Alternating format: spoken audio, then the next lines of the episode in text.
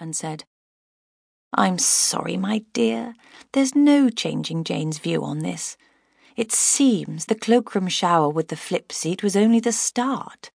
You know how it often is with eldest children, bossy from the off. It's just something of a surprise when one finds it directed at oneself. Geoffrey can't quite grasp it at all. Tell me again, whose idea is this? he keeps saying.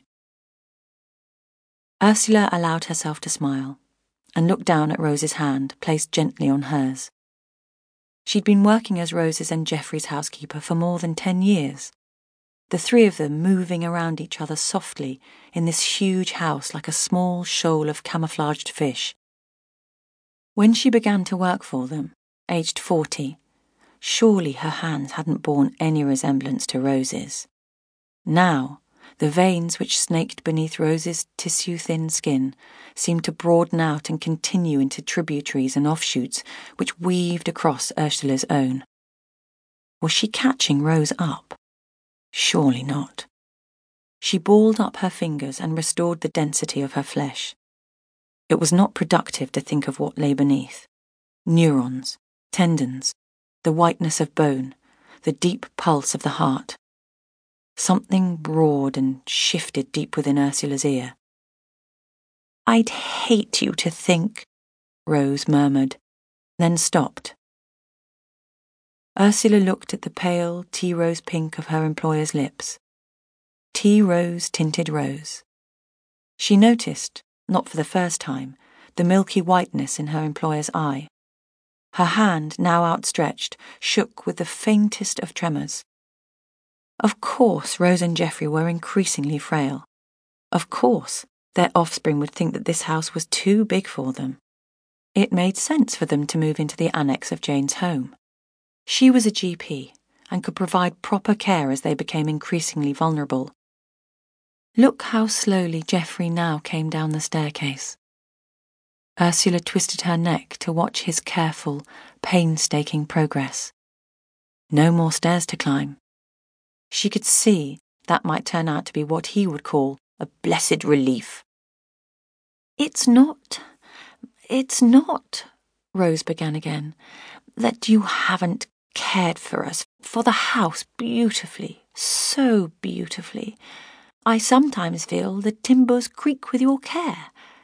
If I could, if there was somewhere else I could suggest you move on to, some way of making it seem less as if we were showing you the door, especially after all these years. Rose faltered again, and a tear spilled down her powdered cheek. It's fine. It's absolutely the right thing to do, Ursula said, reassuringly. There's no need to explain, to justify. She swept out her arm in an uncharacteristic arc.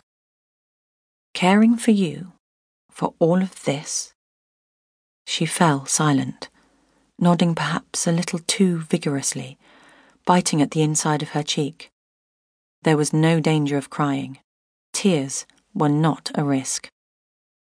Later, kneeling, she folded clothing into a large oak chest in Rose's bedroom. She placed her hand on the broad, curlicued width of the drawer, dipped forward, and inhaled the familiar scent of lilies of the valley. She stood, hung up one of Geoffrey's jackets, and turned the key dexterously in the wardrobe door. She plumped the pillows on the bed and retied the thick plaited cord which held the curtains.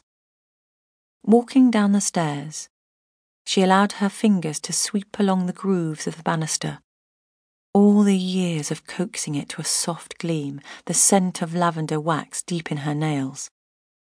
When she'd first arrived, it was scuffed bare, it was the boys' fault, Rose said. The long ago boys. Years of sliding down it, hurling trunks down it. Nobody had ever stayed long enough to restore it to its original glory. Until Ursula. Ursula, who had quietly, steadily, steadfastly cajoled the old house back. It will be sold, I think, Rose had said. That's the plan. Perhaps there will be a house full of children again, my sewing room reclaimed as the nursery.